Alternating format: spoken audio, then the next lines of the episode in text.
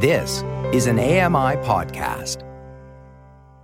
Hi, I'm Fern Lulham, and welcome to Into You, the podcast where we put love under the microscope, shedding light on the do's, don'ts, and nightmare scenarios we find ourselves in while flirting with romance. These things infuriate me about the person, and I never realized how incompatible and different we were.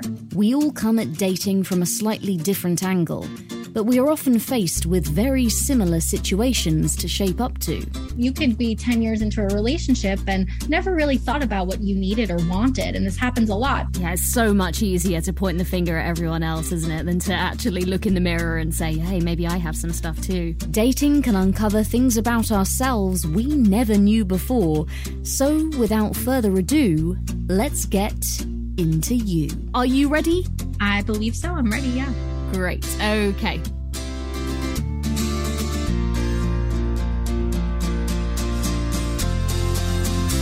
Well, hello there. Great to have you along on the perfect podcast for anyone who has ever picked apart a romantic situation and longed to know why it went the way it did.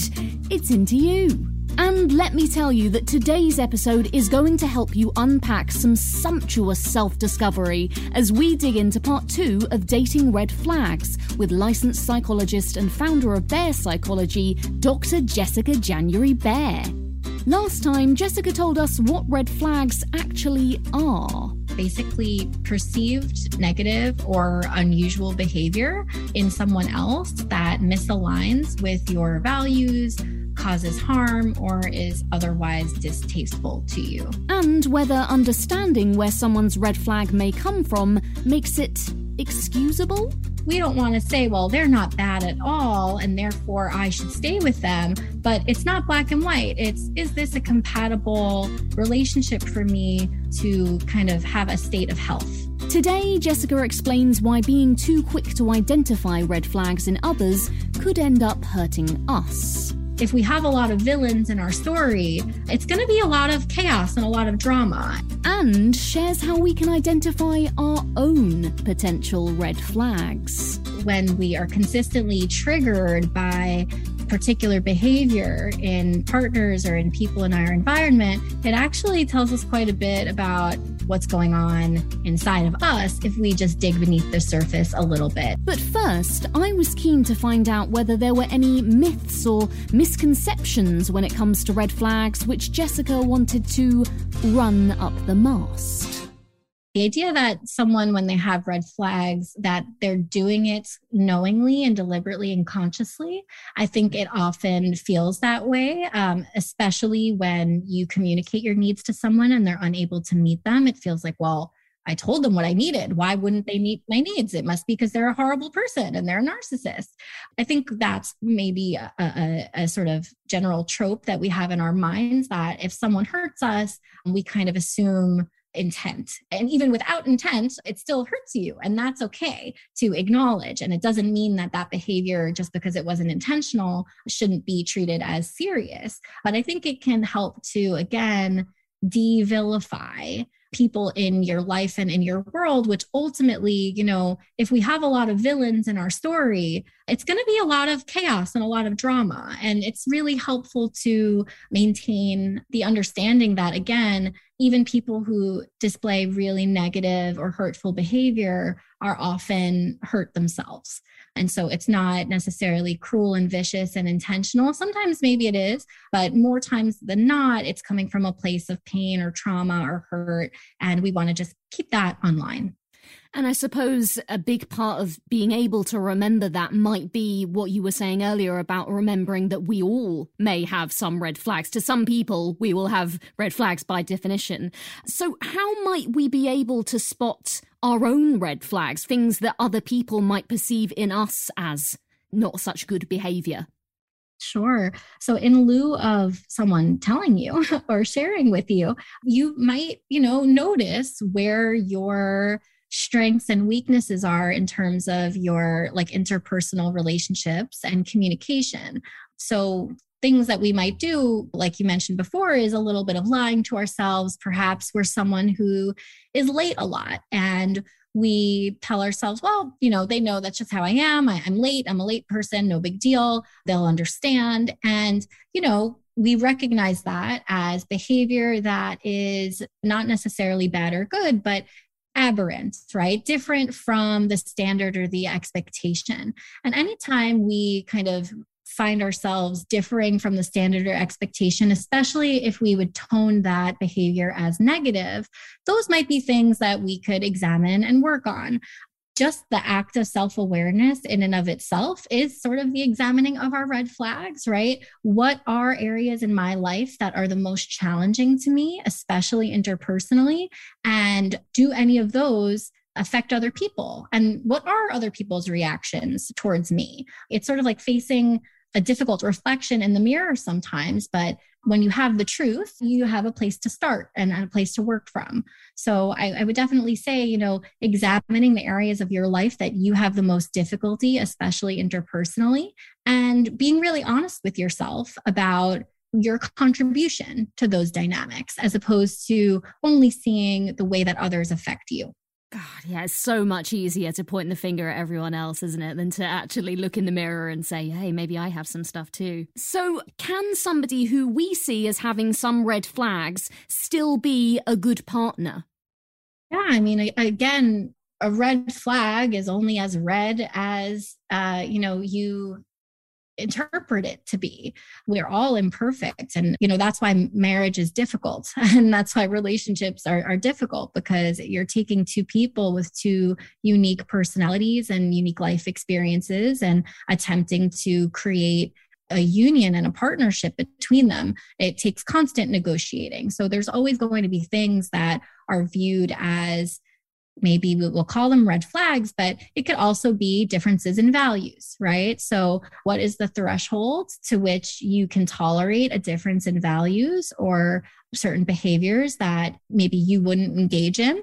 And if that threshold is not passed, you know, maybe you can tolerate certain things and okay, we're just different in that way. And, you know, for instance, maybe it's a red flag that, I don't know, your partner goes to concerts all the time and you really don't like that. That feels like potentially i don't know i'm going to make up some potential associations but maybe it feels immature maybe it feels reckless. But in all the other ways there's really nothing else that concerns you so maybe that's a red flag that over time, we recognize, okay, it's a value difference, but it's actually not so negatively toned. There's really not so many offenses that are being caused to me based on that behavior. So why not incorporate it and kind of accept it? So to run from the first sign of a red flag, I think should be dependent on how far past that threshold that red flag takes you. And recognizing maybe there's lots of different colors, right? It's not just red and green. Maybe there's some orange flags in there. Again, trying to find the gray everywhere we go. love a bit of grey. What I love about what you just said there is actually exploring why we feel this way, because quite often I think we you know, we identify things in our partners that we think, oh, I don't like that. But actually, if somebody said, why don't you like that? And what does that make you feel? Quite often, we can't answer that question. It's just a, mm, uh, that annoys me when they do that. But, you know, just thinking about why does that happen? That sounds like it could be really helpful in knowing yourself and understanding your relationship more. Absolutely. Yeah. I mean, I, I, think that in all aspects of life, reflecting back to what's going on internally within you is really helpful. And, and there's a there's a Carl Jung quote that I think is really appropriate here. I might not uh, repeat it back perfectly, but what infuriates us or what annoys us about others tells us a lot about what we're blocking out in ourselves.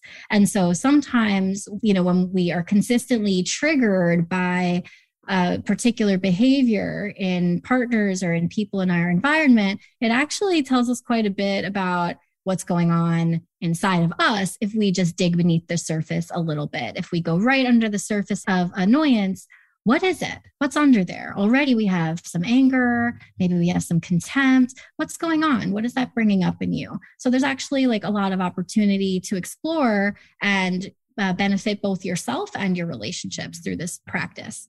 See, love the thought that Carl Jung was already on to red flags even back in his day. they really have been around forever. Oh, yes, they have. Jessica had done what psychologists do best by encouraging us to stop looking to others to flag down bad behaviour and instead take a good, long, hard look at ourselves. It made me curious to know what kind of red flags others might associate with themselves. So, as is the protocol of most scientific studies in 2022, I put out a post on social media, and here are a selection of my favourite answers.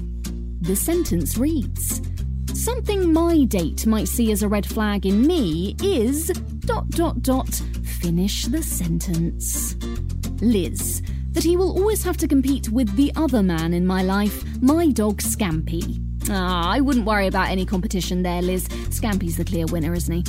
George, my secret obsession with trashy TV shows. Well, everyone needs some mindless entertainment sometimes, George. For many, it's this podcast. Fiona, the hand knitted cardigan that my aunt made me yeah, you might be better off just being cold for the first few dates, Fiona. I'm not going to lie to you. And Jason, something my date might see as a red flag in me is getting her name read out on a podcast before we've even met. Sorry, Emily. You never know, Jason. Emily might not even listen to Into Oh, actually, no. What am I thinking? You wouldn't date anyone like that now, would you? Jason, would you?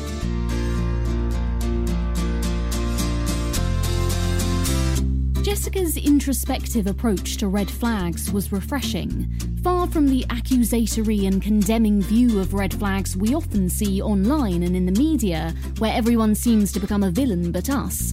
Jessica's challenge was to level the playing field a little in dating and build up some empathy through shared imperfection. Although romance is very rarely like the final scene in Love Actually, perhaps an airport terminal is in some ways a very poignant metaphor for a first date as we all come to relationships with our own set of baggage and at least one carry on item. Still, there was more I wanted to know from Jessica, like how can we get better at identifying red flags in our relationships earlier on? How do you know the difference between what you can live with in a partner and what could potentially end up landing you in dire dating despair? If something annoys you, annoyed is not a very descriptive word. um, annoyed could be, you know, there's a fly in the room and it's a little, it's a, it's pestilent and it's a little obnoxious, or it can be, you know, I'm really frustrated and I'm at the end of my rope. So we want to be really descriptive in our understanding of our own emotions and our own reactions to things, as well as those values. So if something annoys you a little, uh, but it's related to a core value and there's a core value discrepancy between you and your partner, that is not something that is just going to go away on its own. So instead of ignoring things that are imperfect, we actually want to pretty bravely like face those things and determine, you know, where is this really coming from and is it core to my personality and my self-concept and my wishes and desires? And if it really is fundamentally mismatched, then you know that's where you know you kind of think about are there interventions here or is this somewhere where you know maybe we don't continue? But you know like you said you could be 10 years into a relationship and never really thought about what you needed or wanted and this happens a lot. People get married they have kids life is hectic and crazy and then once things start to slow down a little bit they go huh these things infuriate me about the person. And I never realized how incompatible and different we were. And so we really want to be um, fair to ourselves um, and give yourself the chance to actually deal with the feelings and the emotions that you're having rather than saving them for later when you know it's like kind of like procrastination it's going to be a lot harder to sift through these feelings after they've built up for a bunch of years rather than as they come up one at a time Mm. I mean, like I said earlier, it seems like the less attractive, more scary option. But actually, the more you talk about it, the more I think that is clearly the way to have better relationships in the future to identify them in yourself because it's easy to go around pointing the finger at other people like i said earlier but actually that's not helping you to move forward you know because you might break up with these partners but you're always going to be with you you know you can't leave yourself Exactly. And when you see this kind of behavior again in the future, you might be right directly where you started instead of being a little bit further along. Oh, I actually know what that is and I know it doesn't work for me. So I'm not going to waste my time here. Mm-hmm. Or actually, I know what that is. And it's something that like I have had some success dealing with before. So I will continue to see this person. It kind of gives you a little bit more confidence about what you're looking for and what is healthy and right for you rather than just rolling with it and, and going completely on autopilot. I think we all need a bit more confidence in what is right for us. What a lovely um, piece of medicine that would be. so, finally, Jessica, this is kind of my million dollar question in all the different topics, but I love asking it because it has some great answers. What has studying and understanding red flags, as you clearly do very, very well, taught you about dating and relationships in general, or falling in love, or, you know, what has it taught you? What are the lessons here? So, this is sort of just, uh, a little piece of a much, much bigger puzzle of uh, the dynamics of human relationships. And we are really complicated and complex, and we come with not only the histories of our lived experience, but also the histories of our intergenerational families and you know even the collective sort of unconscious of the human spirit and experience so we really i would say while it's so tempting to be caught and trapped in your own emotional experience based on what's happening in front of you, we also want to zoom out and be fair to others and to ourselves. Because if you know just like if we're not kind to us and if we don't have understanding for ourselves we're not going to be able to have understanding for others. And that really can affect the way that we find success and happiness in relationships so overall i would say as humans we're pattern uh, recognition machines. And we could either use that to make really fast assumptions and judgments, or we can use that to help us learn and grow and, and build upon our knowledge. And so that would be sort of my two cents there. I'm not sure if it's a million dollar answer to your million question. Um, but definitely, again, pointing in towards that self awareness and willingness to grow and willingness to look at the hard stuff in order to get the real reward later. Do you know what, Jessica? That's more than a million dollars. That's an invaluable answer. that was a beautiful answer, very nicely put, um, as I've come to expect. So that's all of my questions that I wanted to ask. Was there anything else that you wanted to add on this topic that we haven't covered yet? Just i would say to you know stay open minded and read and communicate and it should lead everybody a little bit closer at least in the direction of, of where they're hoping to go and if, as I'm sure everyone is, intrigued to find out more about your work and all of the wonderful things that you do, where can we find you online? Is there anything that we can look up and find out more about the work that you do in this area? Absolutely. So you can check out our website, learn more about myself and my colleagues at our practice, Behr Psychology. The website is www.behrpsychology.com. You can also find us on TikTok or Instagram at Behr, B-E-H-R, Psychology. You can reach out to us anytime with questions, and we're always here. Well, Jessica, you are a very vibrant and colourful personality, but you have taught me today to look for the grey, and I will always be doing that from now on. So thank you so much. It's been an absolute pleasure having you on and in talking to you about this topic because it's it's just fascinating, and I really appreciate everything that you've said. Thank you, Fern. It was a pleasure for me as well. Have a great rest of your day. Jessica's message of being just as curious about yourself as you are about anyone you're romantically involved with was a powerful one. So often it can feel far easier to obsess over everybody else on the planet in order to avoid our own issues, and yet it seemed logical to me that the more we know about ourselves, the better placed we are to feel confident in finding the kind of relationship which is truly right for us. As always, I want to hear from you. What have you learned about your own red flags? And how do you think those traits could have affected your past relationships? Leave me a comment and let me know. For now, though, you've been listening to Into You with me, Fern Lulham.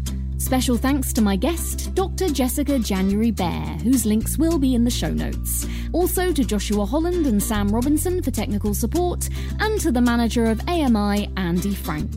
Leave me your feedback at feedback at ami.ca. And if you liked what you heard, make sure to search for Into You on your favourite or indeed any podcast distributing platform and subscribe for more episodes coming your way on the first Thursday of every month.